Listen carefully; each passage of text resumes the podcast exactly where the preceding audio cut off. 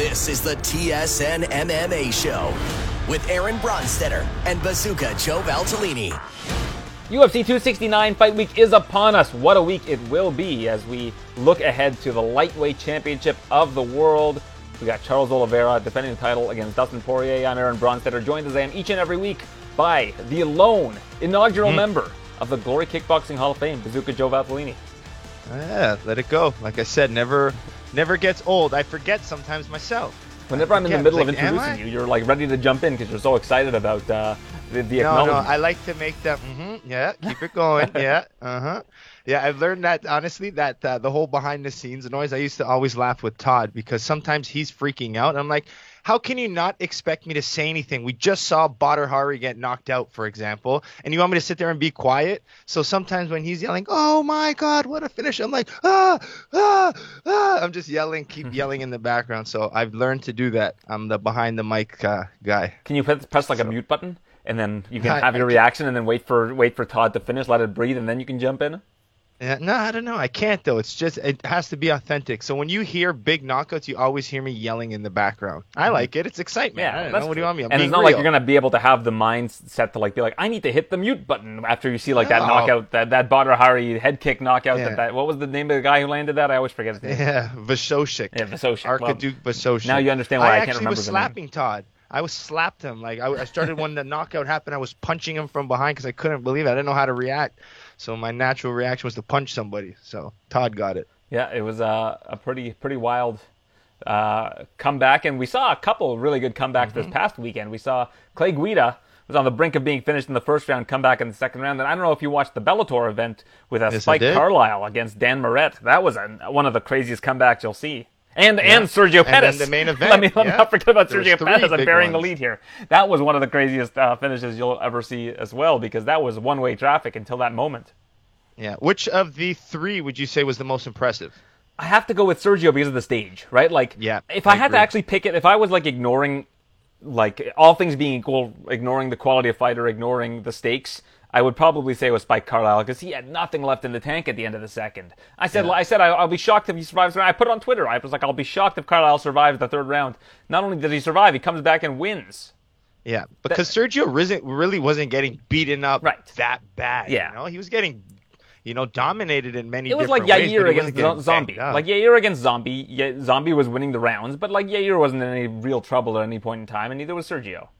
Yeah, yeah. I mean, still domination, but I mean, a lot of people are trying to say, "Oh, he got lucky." I mean, that spinning back fist is a move no, that happens all the all. time. Not lucky. it's all. not lucky at all because he trains that that's probably a natural every day. Thing. That's a natural thing we always do. I mean, I mean, I always have to tell my guys in sparring, like, even a beginner, the first time you spar, that's something you naturally want to do is throw that spinning back fist because you're scared someone coming at you. So, uh, well, well timed, I'm gonna say. That's uh, that's my perfect. answer. Well timed by Sergio. Yeah. And I agree with you. I saw a lot of people saying, "Oh, it was a lucky punch." Well, do you know how much skill goes into that lucky punch? Do you know how much training yeah. goes into that lucky punch? Yeah. No luck about it. I mean, even the Yair Rodriguez uh, knockout over Zombie, he baited him in. He had been practicing. You, you saw videos of him training it. Like, yeah. you know, it, it's it connects, and that is kind of lucky, but it's still timing. Like, it's still timing, and it's still practice, and it's still reps. So that is not luck. Yeah, and he throws it like you see him in other fights too. So you know it's something that he practices, something that's regular in his arsenal. But uh, I, I, I would say the most, the most impressive, obviously Sergio. The one I enjoyed the most was probably Clay Guida. To mm-hmm. be honest with you, just knowing uh, the carpenter, the hard work ethic, the the blue collar man, just getting in there and getting it done in uh, his fashion. That fight probably should have been stopped though. I mean, let's be real. Yeah, absolutely. Yeah. I mean, a lot. You know what's funny though? This is what's funny to me. It's like a lot of people's justification is we know Clay Guida, how tough he is. We've seen him in the past, but that's almost why you should stop it earlier because you know he's going to take so much more of a beating and he'll take it. So it's almost like knowing him, his past, his age, how many scraps he's been in. Maybe that's why I would have stopped it instead of knowing that he can take a beating. You know, so I'm kind of think it's the reverse. We should be looking at it. Well, there were three really uh, different kind of comebacks, right? Like you have Clay Guida who comes back from nearly being finished in the first. You have uh, Spike Carlyle who comes back from just being exhausted, short notice fight, looked like he was completely out of gas, and then you have Sergio uh, coming back from being behind on the cards, right? So it's like yeah. kind of cool to see three very different types of comebacks all in the same weekend. Yeah, and I mean I enjoyed it. I mean the one I think I why I mentioned I like Clay Guida the best because I bet on him. You know I got the underdog win on my bazooka bet, so I was go. happy for that one. Yeah, I had a, I had a terrible week. I don't think any of my bets came through. No, eh? No, it wasn't great. It happens. But this I week, this good, week, I'm, this week, my bets are going to come through. This week, I'm very confident in my. I I- last week, I was saying to you on the show, I said I don't know who to pick here. I go, the odds are way off. Like the way, no, sorry, the odds are perfect. Like it's really hard to find good Yeah. value. I see a lot of value in this weekend's card. So Yeah. we'll uh, we'll get into All right, that a little we'll bit see. later on. The the one underdog that I hit, which I thought was an easy win for me, was uh, Jamal Hill versus Crute. Mm-hmm. Yeah, in I- hindsight, that for sure. to me was a, a big. That was to me like an easy. I was like, how is Jamal Hill knowing how awkward and scrappy his punches are? I know Crute comes with more of a high guard style. I thought that was an easy pick and an easy finish win for me. So that uh, good on Jamal Hill. I mean, the way you beat Jamal Hill is probably the later rounds tying him up. But I mean, that first round, anyone who fights Jamal Hill is going to be in trouble. Yeah, he's got really, uh, really crisp striking, and you know he's got power, but I think that the precision and the timing is really where Jamal Hill has, his, you know, has his best success. Like I, I don't think that he's one of these guys that relies on power. I think that he relies on speed, precision. He's got all the Yeah. all the tools for a really good striker. Yeah, r- awkward angled punches. He knows how to 100%. put them on weird angles. Beautiful. Yeah, absolutely. So, uh, so let's talk about the main event. Jose Aldo, unanimous decision win over Rob Font. Uh, only one judge gave a round to Rob Font. I mean, at this stage in his career, it's unbelievable that Jose Aldo is still this good. Yeah, I mean, I always say the young guy Aldo because he's a year younger than me, I think.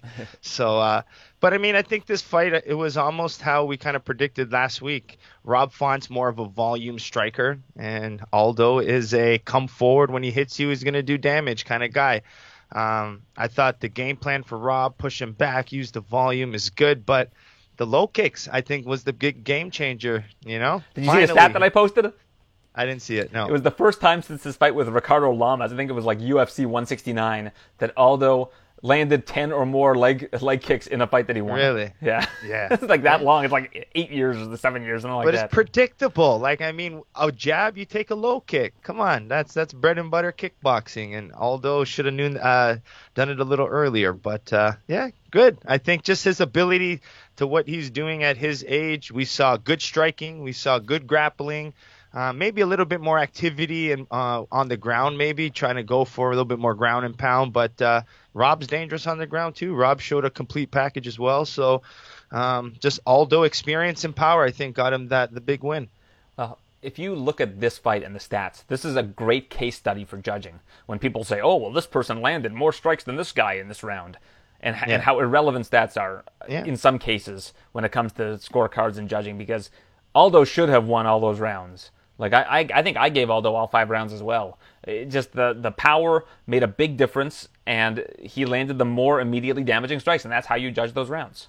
Yeah, I mean, I, I, I get biased sometimes because I know Rob and the team and everyone. So when he was landing earlier, I think I give it a little bit more, you know, uh, more umph to the to the scorecard. Like, oh, he's landing, he's hitting, he's evading, he's touching him. Like I thought he did better than maybe the, the commentators were saying, but uh, still think, like you said, pretty dominant for Aldo. Well, Rob was winning the first round until he got knocked down, right? Like, I, you know, I, I had posted as well on, on social media that people, you know, there's always this misnomer that takedowns will win a round, like a late takedown wins a round. It's a late knockdown that will win a round. That's what legitimately Yeah. wins rounds in the scorecards, in the eyes of the judges, because Font was, was having a lot of success in that round. But if you look at the, the damage that Font's landing versus the damage of that one strike that Aldo landed at the end of the round, like, if, if let's say it's, I don't know, Augusto Sakai is fighting this weekend. He's more of a volume heavyweight Yeah. um, more of a technical heavyweight. If he's facing Derrick Lewis and he lands 30 strikes against Derrick Lewis in the first round and Lewis floors him at the end of the round and he's saved by the bell, you give that round to Lewis. Like, if as long as the strikes that Augusto Sakai is, are is landing isn't doing much damage to Derrick Lewis, you still give Lewis the round even though he only landed one strike. Because if that one strike does the more immediate damage and and over the course of the round you can say that was the most damaging strike um, and, and that that fighter would be more compromised, you you can give them that round. Yeah. Would it almost make sense to give like an actual 10-8 for the knockdown? No, not Can not with give a point? not with a not with a ten point must system with three rounds. Because then you get a knockdown, you're going to win the fight. Like basically, if you get a knockdown Oh, in the that's first kind of round, that's what we do in kickboxing, right? Yeah, but If kickboxing you- has five If you automatically get knocked down, no kickboxing. oh yeah, that's right, three rounds, three rounds. Yeah, it's only three rounds, so Yeah. like that's why I'm saying like if we're playing around with 10-8s, make it a definitive. Like he got knocked down, so maybe that gives you the round automatically. You know, or something like that. Because you can't lose a round if you get the knockdown in kickboxing. You can't lose Yeah, a round. right. It's impossible. Yeah. It's So, kind I of the same though in MMA. Like it's it's very you'd be very hard pressed to lose a round where you get a knockdown. I, it's not impossible though, like you're Yeah. saying. It's not impossible. Yeah. I mean, I think I've seen it a lot where maybe a guy gets knocked down, then the guy jumps on top to try to finish, gets tied up, and then maybe the position gets reversed, and then all of a sudden, yeah, you don't know. The one knocked out turned into him being on his back Right. on the ground. Or if it's an early knockdown and then the guy takes him down, he you know Yeah. has like a kind of panic panic uh, shot, gets you down and, and holds you there for four minutes and lands a couple strikes from top. Sometimes a lot can happen in five minutes. A five minute round is a long time. So I mean, there's so many shifts in momentum that can happen that it's it's difficult. I mean, I just like that you're getting yourself well versed in the judging now and the scoring, and I think it's uh, very important.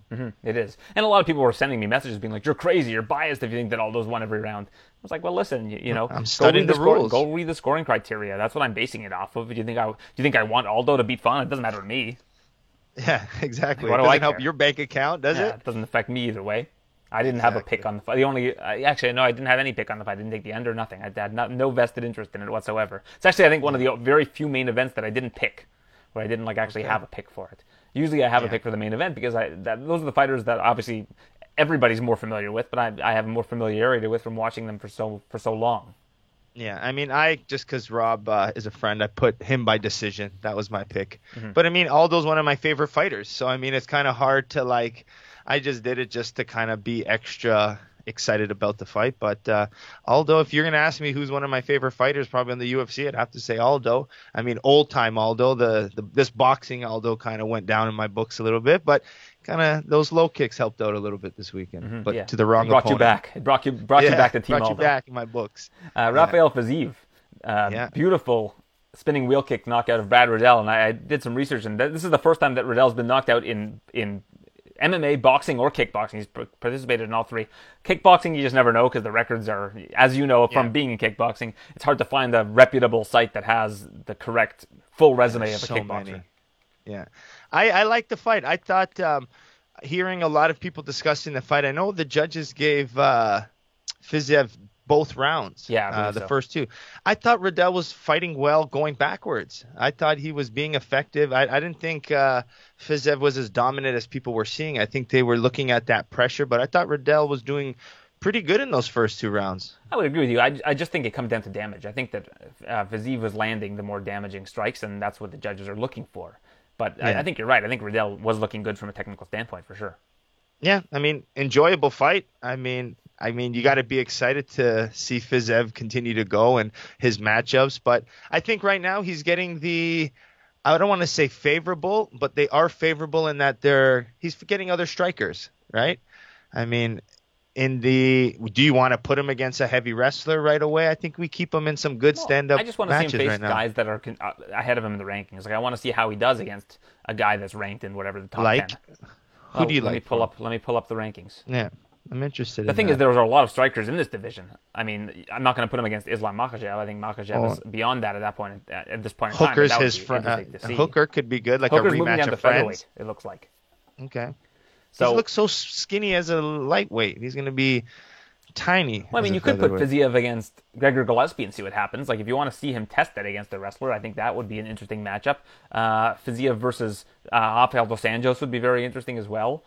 Um, Fiziev versus Michael Chandler, if you really want to have him jump up and see how he does Yeah. and, and get him into the top five, because I think he's a guy that a lot of people want to see uh, move up the ladder. So let's uh, let's see what happens. Ev- eventually, could be fun with Michael Chandler. yeah. That could be a That fun would be a one good fight too. night main event. Him versus Chandler, or even him versus Gillespie. Really, anybody who's ranked ahead of him. Him versus Ferguson. Those are all really interesting fights, in my opinion. Yeah. What? Uh, any news on Tony Ferguson? Nothing. I think he's waiting for the right fight.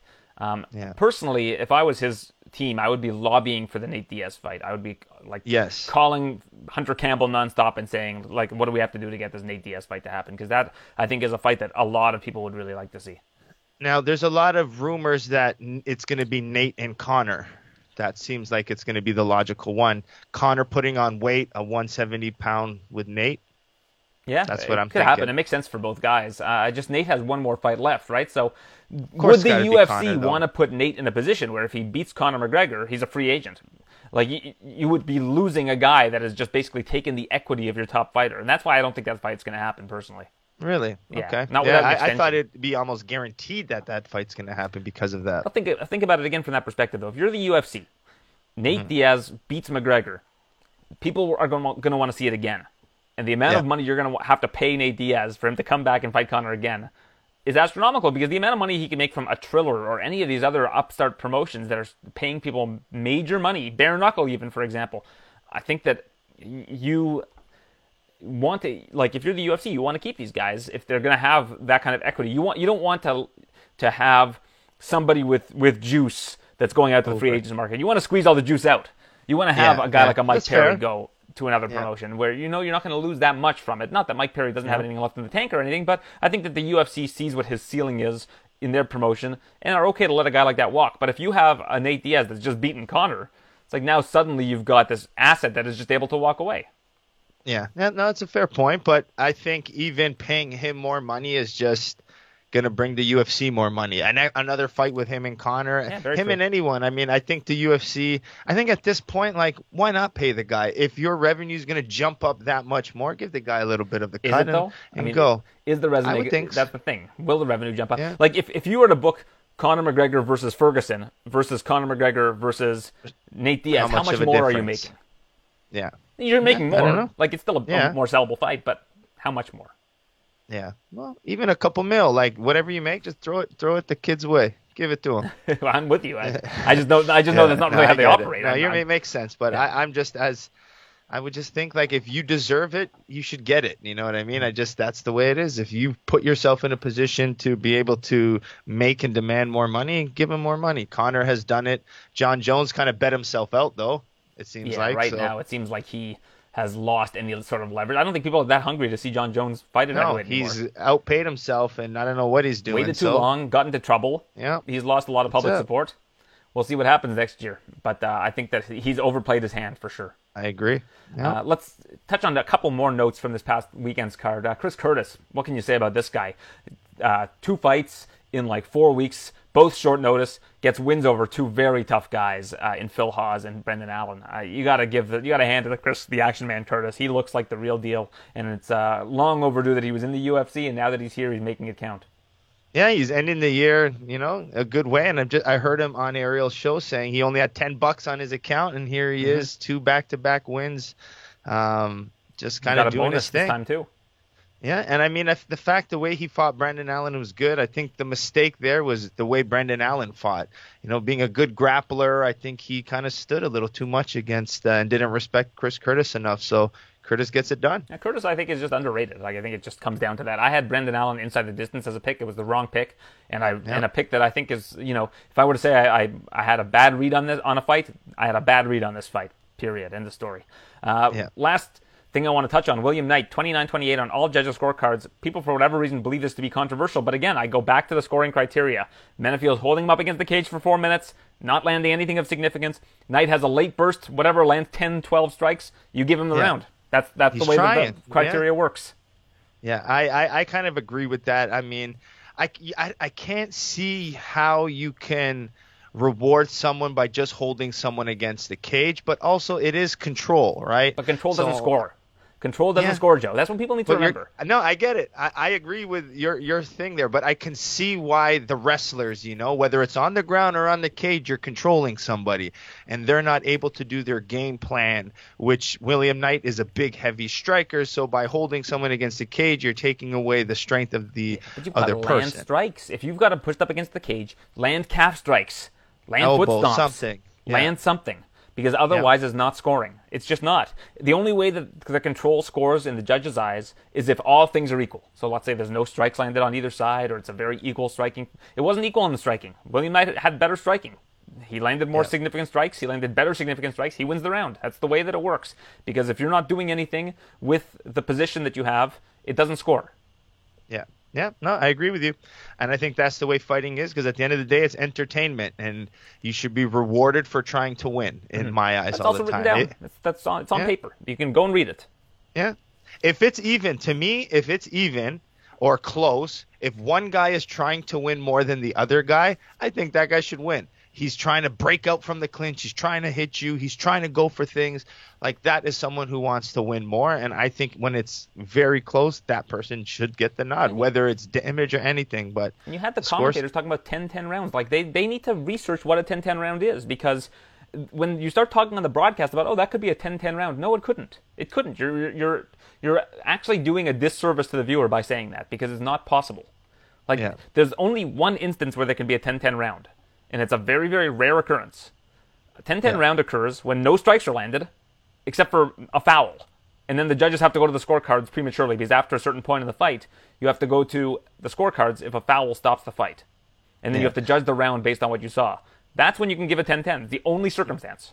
Yeah, I just think that w- what their point is, it's like it's so close that a lot of times the judge will have to be like, eh, they kind of like flip a coin sometimes. Where it's like, if that's the case, 10-10. You know what I mean? Well, I think really. that's, That's not kind how of the what is. criteria works, though. It's not how it works, but logic will say that's how it should kind of work. No, Well, if logic, you don't if, you're know, not, if you don't know what you're talking about, that's what it would one? say. But if you know what you're talking about, you would never say that. Yeah, but judges seems to not know what they're talking about. So I don't know. The judges no, do I know what they're talking about because 10-10. that's It's that's why they don't give 10-9 10-10 must. rounds. They know the rules. But just the name of it, a 10-9 must system. So yeah, 10 point must know. system. These- That's, Yeah, that's someone must get 10. Someone must get 10. Right? Yeah. All right. Yeah. UFC 269. I can't wait for this card. This is uh, an awesome card. Uh, I love Oliveira versus Poirier. It's the fight I've, I think I've looked forward most forward to all year. Like I think that this is this is the fight in terms of just who is going to be the best fighter in the best division in the sport. That's what it comes down to. Yeah. What's your early take on this one? How does it play out? My TSN edge pick is Charles Oliveira by submission. It's plus 310.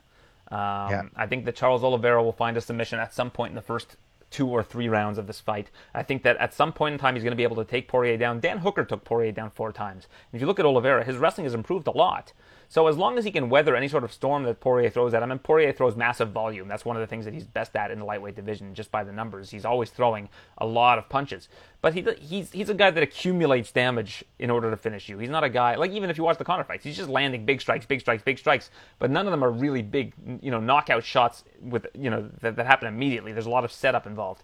I think if Oliveira can weather that early on and can somehow get a hold of Poirier, I just think that it's going to be very difficult for Poirier to escape whatever Oliveira is able to throw at him because Oliveira has so many tools in the toolbox.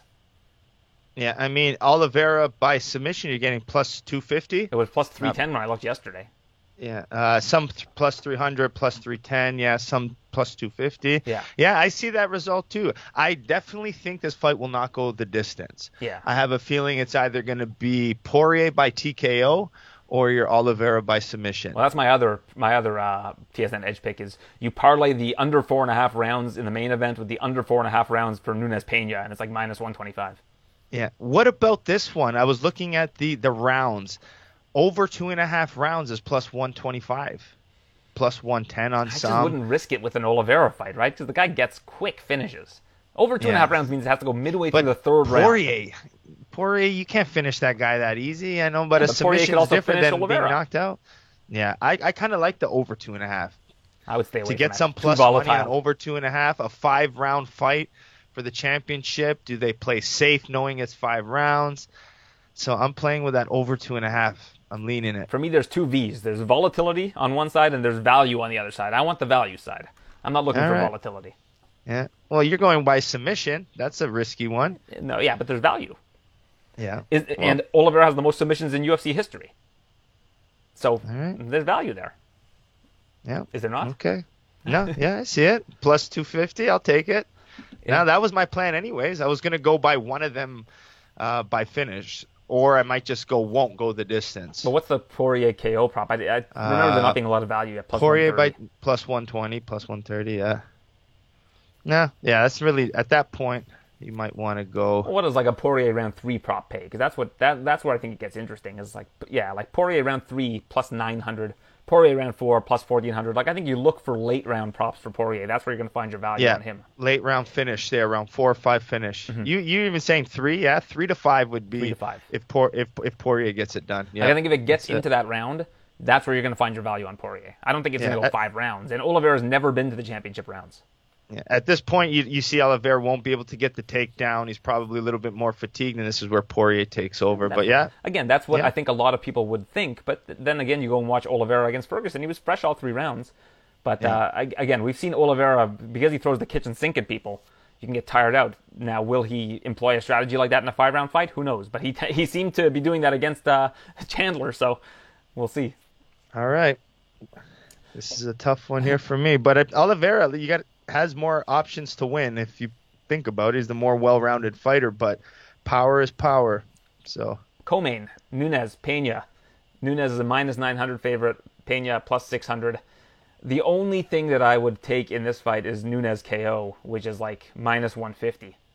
Yeah, um, that's all there is. Yeah, because Pena's striking is very sloppy. She likes to use her striking to get in close so that she can implement a grappling game, but she keeps her head up high. It's it's just not the t- the kind of style striker that I would want to be if I'm going against Amanda Nunes. Maybe she's tightened it up, who knows?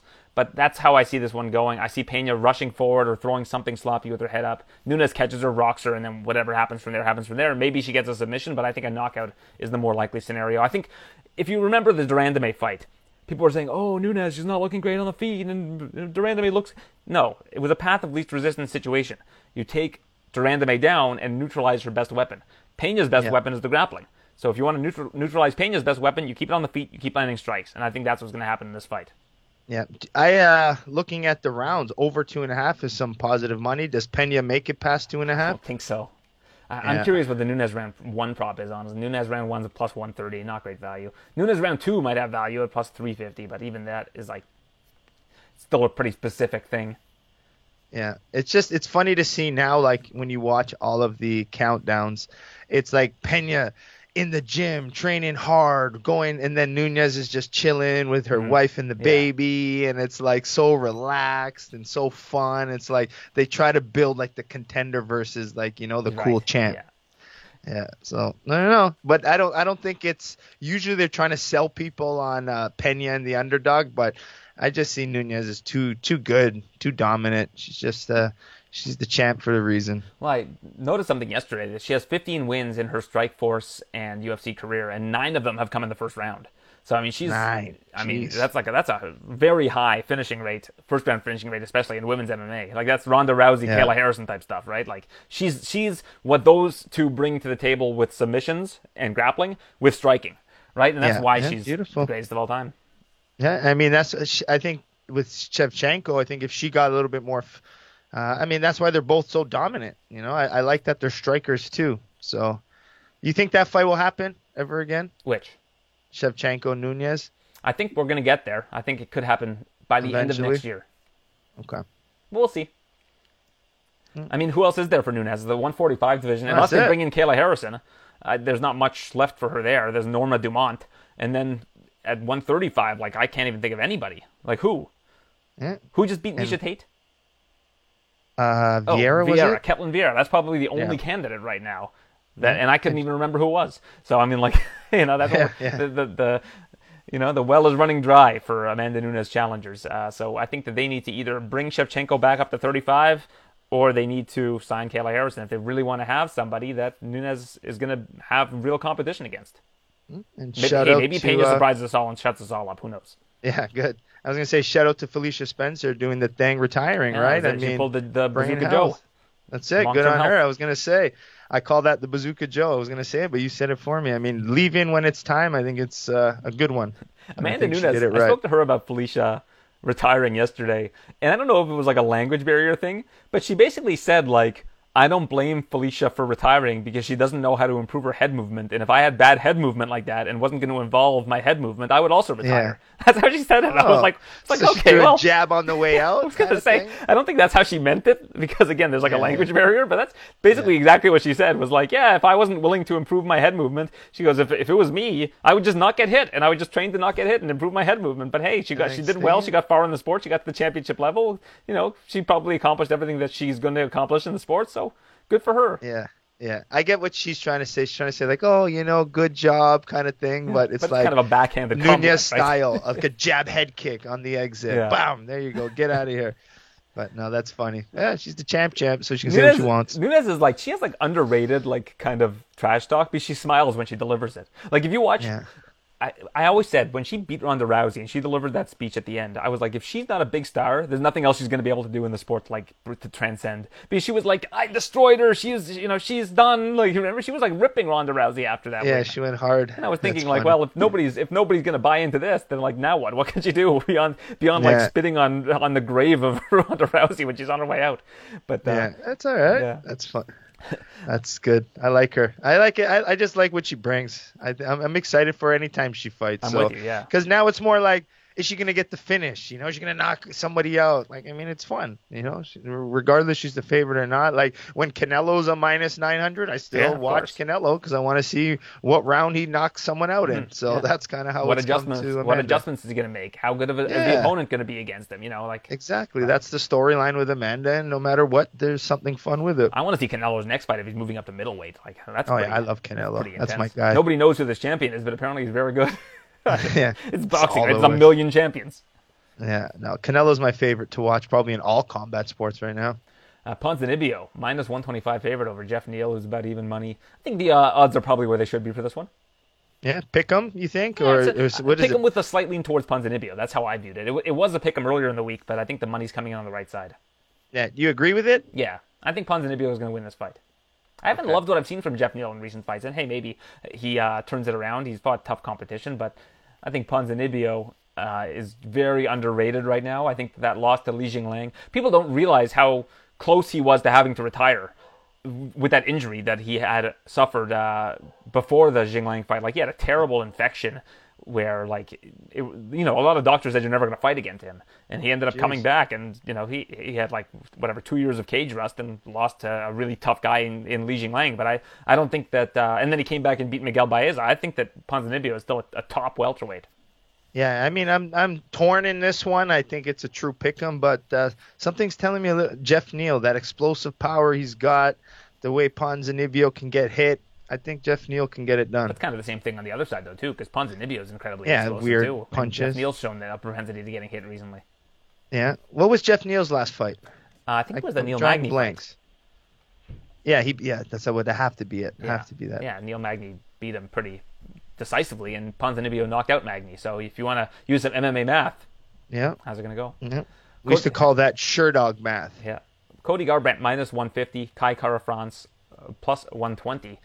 I, I'm not comfortable betting Garbrandt as a favorite against anybody right about now, and it's not a knock on him. I think that if Cody Garbrandt shows up the Cody Garbrandt that we think he's going to be, I think he wins this fight. But uh, I don't know. I just I've lost a lot of confidence in his upside. Yeah, I can see that. I'm still, I think, leaning for Cody. I think if I'm still making a pick, I'm taking. Cody. Like if I'm going to just Yeah. make a pick, I'll take Cody. But I'm, I'm not Yeah. touching this fight in terms of the volatility. Yeah, I mean, I just think Cody, if he can translate that power he has, but I think a lot of times, like you said, you can't really trust him because when we've seen him, you know, beat Dominick Cruz, you know, that's the speed, the power was all there. And then we've seen the ups and downs. I mean, but his big fight with that big knockout with, uh, who was it? Uh, Assunção. Uh, yeah. I mean, was he winning the? I think he was getting tagged before that big punch, right? He wasn't winning, was he? Uh, it was a pretty close fight to that point, if I recall. I'd have to go back and watch. But uh, I think if he doesn't rely on that big punch power, I think he can kind of use his skill and his boxing, and I think he gets it done. The other concern I have is that when you cut down to a lower weight class, it diminishes your chin even more, right? So True. that's the other True. fear that I have in this circumstance. Yeah, but hey, if Garbrandt wins this fight, he's right, in title, he's right in the mix for the title, right? Like he could get the next title shot with a win. Yeah, I think the flyweights uh, having Cody is nice. I think it brings a, a bigger name in the in the division that will kind of bring some attention. It also gives us the potential for a Garbrandt versus Pantoja fight, which I would love to watch. Oh yeah, oh yeah. I think there's a lot of fun fights if he really wants to go. I mean, flyweights you can go very quick, but there's some young kids I think in the division that'll do well. This is a fight that has me very intrigued, so I'm, I'm eager to see how he looks at 125 pounds. And uh, going back to a former 125 pounder, Raulian Paiva is a plus 250 underdog against Sean O'Malley, who's minus 325. Um, I, I have a TSN Edge uh, dart throw on this one, which is O'Malley by submission. It's like plus 1400. So Yeah. if you want to throw a dart at the board, you could do worse. Yeah, I think it'll be a O'Malley finish of some point, but uh, if you're feeling the submission, I'll ride with you. I'm feeling the value of the submission. I'm not necessarily thinking that's how it's for sure going to end, but I think that O'Malley's grappling, I think we still have not yet seen how good it is in MMA. But if you watch him on the grappling circuit, his grappling looks quite good. So let's uh, let's see how it looks uh, in MMA. But Paiva, I think uh, I don't know what his his belt rank is for BJJ, but I imagine as someone who comes from Brazil that he's got probably a pretty solid background. If I had to guess, he yeah. has submission wins on his record. What about O'Malley? Didn't he do some big grappling match recently, or was matched to go against someone crazily good? I don't remember who it was. I I, I think you're right. I just don't remember. But it was like, I was like, what's O'Malley have business doing with this person in there? And I was very torn about it, being like, and I think he did well or won or yeah. something like that. Yeah, he's a really good grappler. Remember. Like I said, so I'm going to keep taking the O'Malley sub prop because if I take it like in ten fights, and I and I hit it in one, it's going to pay off, right? Like it'll eventually. Yeah. So, but you got to think he he'll probably snipe you from the outside. You kind of stumble, you go. He comes down and he gets the finish on the ground. It's very uh, very likely. Well, he lands an absurd amount of uh, significant strikes per minute. I think it's like 8.5 significant strikes per minute. It's a UFC record. So um, I think the volume is going to be there. Uh, but Paiva's got good power, and Paiva's a good fighter. I you know I don't want to underrate Paiva going into this. I've always been high on him, and I think he's uh, he certainly could win this fight. It's not it wouldn't be out of the realm of possibilities. Yeah, I just uh, O'Malley's got so much hype behind him, so I think it's going to always be hard to to get around that hype train that he brings. Yeah, but uh, and Paiva doesn't care about that. And if the public's going to be betting on Sean O'Malley and you can get Raulian Paiva a good value, you, you can take him. Yeah, I like it. Josh Emmett minus 190. Dan Ige plus 150. Yeah, I uh, leaning Emmett. I think Emmett is. Uh, we haven't seen him in a while, but uh, I think he's got the power. I think he's uh, I think he's very good. I think he could easily be in the top of the division. For some reason, he's got that it factor for me. I think he's got the second best power in featherweight history behind Conor. Like I think if you were to look at his knockdown rate is absurd at, at featherweight. Um, I think he's landed since he's moved to featherweight, and this includes I guess the fight where he missed weight. But he's I think he's landed ten knockdowns or something crazy like that since he's moved to featherweight. So uh, the guy's got the guy's got hands, man, and uh, yep. Dan Ige is not an easy out though. I, I think Dan, Dan Ige, if this fight goes to a decision, like what what's the odds on scorecards equals no action Dan Ige? Because that's yeah, you can take Ige or uh, sorry Emmett scorecards equals no action at minus two hundred oh five. Like that's that's probably a better bet because if I think if it goes to the scorecards, that's Dan Ige's best chance. But Ige's shown that he's got good knockout power too. You, you remember what he did to Gavin Tucker? I mean, he's yep. he's a real student of the game, Dan Ige, and he might notice uh, some sort of nuance with Josh Emmett that perhaps we haven't seen. Yeah, I think that comparison with Conor, Conor's more of a, a timing guy, where yeah, Emmett's got power. more pure power. Mm-hmm. Like I think he would be the most powerful, where Conor probably has better timing, maybe you can say. Yeah, but uh, yeah, I don't know. Emmett got, uh, he's, I think, I think he's an alpha male guy, so you know his wrestling's pretty sharp too, mixed with the striking, good angles.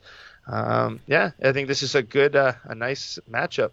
Yeah, and it's a good uh, opportunity for Dan Ige. I mean, it seems like every time he hits this roadblock of like a top guy he ends up getting turned away. So we'll see if he can finally cross that threshold in this one. Uh, Pedro Munhoz. Ige's down two, right? I just want to quickly because he lost to Kattar, and then Ige. Then he got a win. Then he beat Gavin Tucker, and then he lost. Okay, he beat Tucker. Okay. Yeah. yeah. Um, Pedro Munhoz and Dominick Cruz basically even money fight. I'm leaning Munhoz uh, in this one.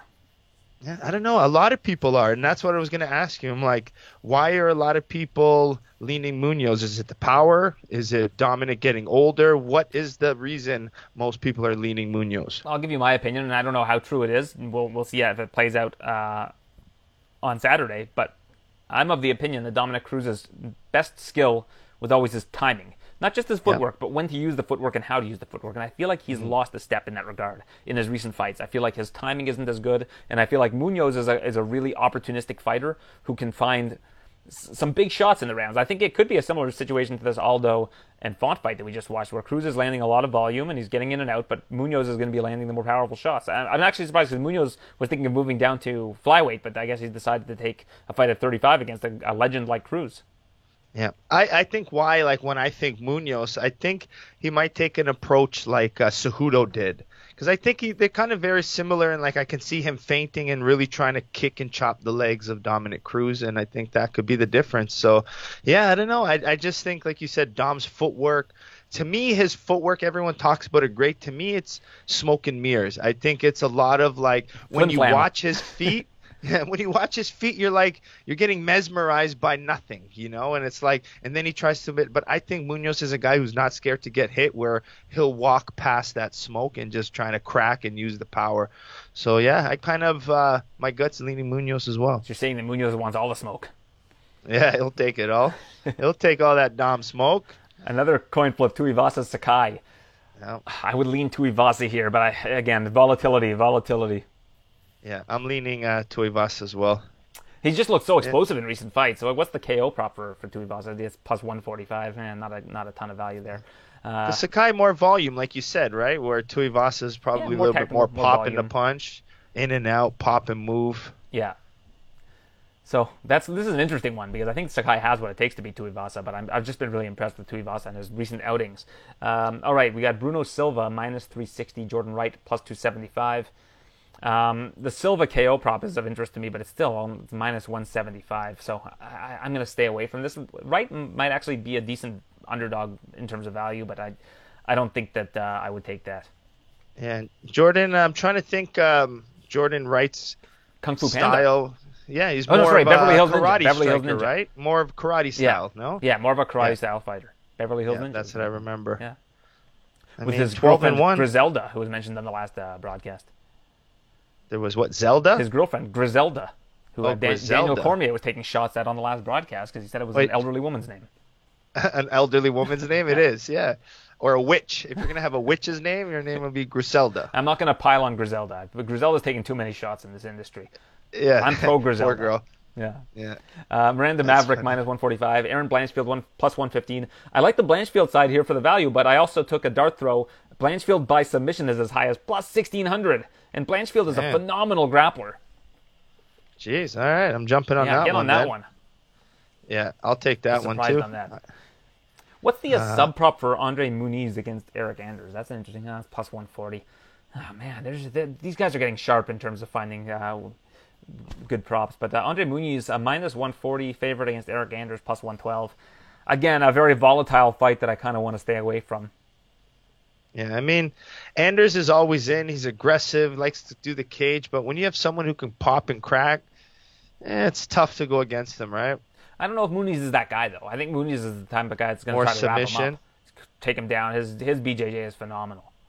Well, it, it shows his win record by submission is He sixty-seven percent. Yeah, there you go. I mean, if he can sub Jacare, he can sub Eryk Anders. I'll tell you that much. Yeah, boy. Yep. Uh, Alex Perez minus 325, Matt Schnell plus 240. Uh, I think the odds are probably where they should be, but you might be able to get some good value with Schnell. The thing is, Schnell relies a lot on his boxing and his head movement, um, and I think that it's very good. But I think Alex Perez is one of the better boxers in the UFC in terms of the, the flyweight division. So I think uh, Perez has all the advantages in this one. All right, I'm gonna trust you on that. I don't know those guys too well. All right, here's the one that I that I've got a sneaky pick for, um, and I made this as a TSN edge pick, not even a dart throw pick, but Ryan Hall minus two ten, Darrick Minner plus one sixty five. Minner by Minner inside the distance is plus four ten. Plus four ten. Yeah. Right, James Krause guy, right? He's a James maybe Krause he's guy. He's some. also always looking for finishes. He's a very opportunistic guy, and Ryan Hall is, is like I think that if this gets into grappling exchanges, Minner's going to be making a big mistake. But if this stays on the feet, Minner can really capitalize, and I think Minner could even Minner getting a submission against Ryan Hall. I don't think is outside the realm of possibilities too. This guy's always looking for subs. Yeah, I mean, I, I think if anything, maybe ground and pound him out a little bit. Mm-hmm. Like if Hall's on your legs, kind of just smash in the head. Because a lot of these guys will go for the ankles and kind of stay low, where you can get some good hammer fists on the low shoot and the ankle picks. Yeah. But uh, I think Ryan Hall, just everyone's so scared of him. But I can't see Minner being that intimidated by it. But it. Hall also got knocked out cold in the cage back in July, right? Like he's he's turning it around quickly, and this is a guy that typically takes a lot of time away in between fights. So Yeah. um, yeah, I, Minner Minner inside the distance. Minner Minner chicken Yeah. dinner plus four ten. There you go. I like I like Randy Costa. Yeah, I Randy Costa. Well, get if you're gonna take Costa, you may as well take the KO prop. It's like it's minus one yes, ten. This guy. that would be my pick. Randy Yeah. Costa by finish. And what's Costa gonna round do one? Because that's how Costa wins most of his fights. Round one plus one seventy five. Costa round one. Yeah. Uh, that's a little Not bit great. volatile. But yeah, but uh, him by finish, if anything, because I like his striking, nice and It's long, great. scrappy, very good, very. Uh, his last fight was uh, the young Yanez. boxing kid, wasn't it? Yanez, Yanez, yeah. yeah. And he- it and was he like was length versus pressure. round. Yeah, I thought he almost finished Yanez Almost. too, didn't he? Yeah. And then Yanez came back and won. Yeah, Mm-hmm. I think uh, Randy Costa and the other. There's the two Randys I think that have always talked good shot. Is it Randy Brown? Which Yeah, Randy? Brown from Randy Jamaica? Brown, From New York? yeah, the Jamaican Yeah. Mm-hmm. uh, Randy Brown and Randy Costa. Those Two both Randys. of those Randys I like a lot. What about Randy Couture? Do you like him? Uh, yeah, he's all right. I guess he's all right. He's not a good enough striker for me, but uh, he's all right. Gillian uh, Robertson, minus 375. Priscilla Cachoeira, plus 285. I, I like the underdog here. I like Cachoeira at plus 285. I think there's a lot of value. I just have not been impressed with Gillian Robertson in recent fights, and she's top fought top competition. So I mean, you have to look at that. Um, whereas Cachoeira has wins over, I'd say, kind of the lower tier of competition in the division. But I think Cachoeira's improved a lot, and I think at plus 285, and I especially I even put in the TSN Edge picks for this. Cachoeira by TKO is like was plus 600 yesterday. It's down to plus 500 now. Yeah, I mean, if anything, yeah, and Oh, inside sorry, distance inside is or- plus 650. You may as well take that. It's better better odds than the KO. yeah, seriously. Or even just by win, plus 280, plus 300 Yeah. ain't bad.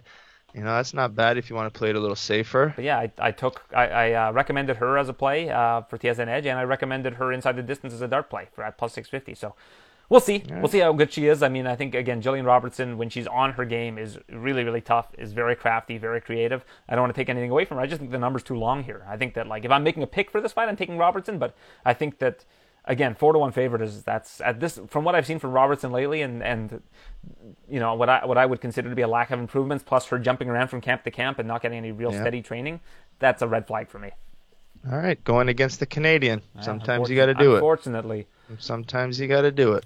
well, I think you've got to get going, Joe. I'm trying to think if we Yeah. have any uh, any interesting uh, news to get to here. Uh, Raoni Barcelos is getting a late notice replacement uh, next week. Uh, I feel bad for whoever that is. Um, what else do we got? I mean, if you, I know you don't love talking about it, but Tyron Woodley's stepping in to fight yeah. Jake Paul. Oh, you had to bring that up, didn't you? I know. Yeah. I, I have to. I had didn't get a. I I didn't blocked get a out. Bronsteter rant today. I blocked it out So of my mind. I need no, to get no rant. something. No rant. I mean, listen, No? it's uh, it's a smart move for both guys. I, I like it's short notice, so Jake Paul's going to have had a full camp uh, training for Tommy Fury. Uh, Ty, Tyron Woodley desperately wants to get that back, but like if Woodley loses again, like it, it's a big hit, but it's a big risk. It's a high risk, high reward, right? Like if he ends up winning that fight, you're going to see a trilogy fight, and this guy's just going to keep getting paid. Yeah, and I think I just think Woodley. I mean, you just take the opportunity, but I, honestly, Jake Paul, I think gets it done again. I think the kid's an actually good boxer, and I, I think it's. Uh, I think he even gave Woodley an extra half a mil if he can get knock if he can knock him out. But uh, yeah, I think for Woodley, he wants it short camp. I mean, he's a fighter at, at heart, so it's gonna be fun. I'll, I'll be tuned in. I know you probably won't be, but I will. We talked about whether or not Cody Durden would get uh, any sort of punishment for his comments after the fight. Uh, you remember us talking about that? Yeah, I saw that. He's been booked against Muhammad Mokayev, so I think I think we've got his punishment now. There you He has go, to yeah, face Muhammad Mokayev, Mokayev on rising March star. 19th, one of the hottest prospects in the sport. yeah, here you go. Enjoy. Yeah, we're not going to punish you for violating our code of conduct, but you're going to have to face this guy. Sorry. Yeah, yeah. I mean, yeah, that's uh, that's what you get. But uh, I'm excited to see this kid go. So I think it'll be fun. Another flyweight in there, right? Cody Garbrandt. We're just building the division. Yeah, absolutely. I think Mokayev has a bright future in that division. From from all things I've I've seen uh, and read about him, he he seems like he is the absolute real deal. Plus, he wears that white papa, the papakha. Whenever you see The, that, uh, the you know, Khabib hat. Yeah, you know Right? you know there's problems if you. You know you're serious. If you see anyone with that hat, usually run the other Yeah, way. exactly. You don't sign the contract, you rip it up. Yeah. Sort of. Use I, it, I was gonna get one of those for winter fire. hats here in Canada. We should we should rock them here in Canada. Start it as a style. And just bring it in. Just like have it as like Just a, just rock it. Yeah. and just watch people cross the road as you approach them because they're they're terrified you're just going to take them down. see if they them. know. Yeah. See if they know. They know they're gonna cross the street when they see you in the hat. All right. Well, uh, I'm happy that we did this, Joe, but I'm going to be a lot happier next week when we get to recap this incredible card. I'm looking Yeah, forward this to is it greatly. fun. Unfortunately, I'm not in Vegas for this one. I, I was supposed to be, but yeah, we'll see. We'll see. I think I'm going to be in at uh, in Anaheim for January, so I'm looking forward to that. All right, that's going to be exciting. I have uh, my young guy fighting this weekend, so uh, he is uh, 15 years old, and I keep talking to him. He's the, he's a, he's going to be the next big thing in combat sports. The kid's fan, unbelievable. The way he can use his legs, the way he boxes. So he's in a, a boxing fight here locally on Saturday night. So, So I need amateur, to. just straight up boxing.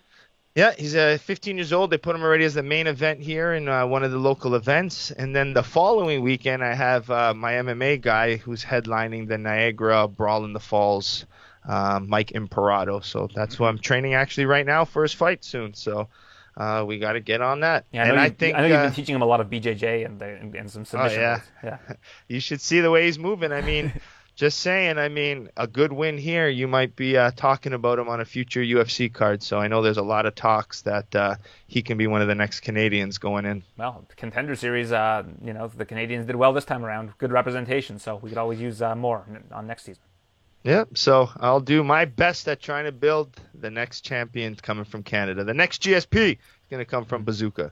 Yeah, and again, happy trails to Felicia Spencer. Uh, great career, and I look Beautiful forward to career. seeing uh, what she's got next. I mean, the uh, TSN MMA show interview edition is going to come out tomorrow, and it is just co- absolutely positively loaded. Dana White, Amanda Nunes, Dustin Poirier, Charles Oliveira, Felicia Spencer, and more.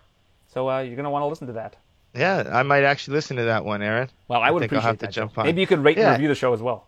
Okay, but a lot of times here, I, I don't want to listen to myself, so I'm not going to listen to this one. But I can listen to you interview everybody else. That's okay. For I me. appreciate that, and I would. I don't listen to back to the show either. It could be terrible for all I know, each and every week. Yeah, we just shoot from the heart and hope people enjoy. All right, Joe. Well, we'll see you next week. Uh, all the best, everybody. Be well, and uh, have a great weekend. Thanks for listening to the TSN MMA Show. For all the latest UFC news, visit tsn.ca slash UFC.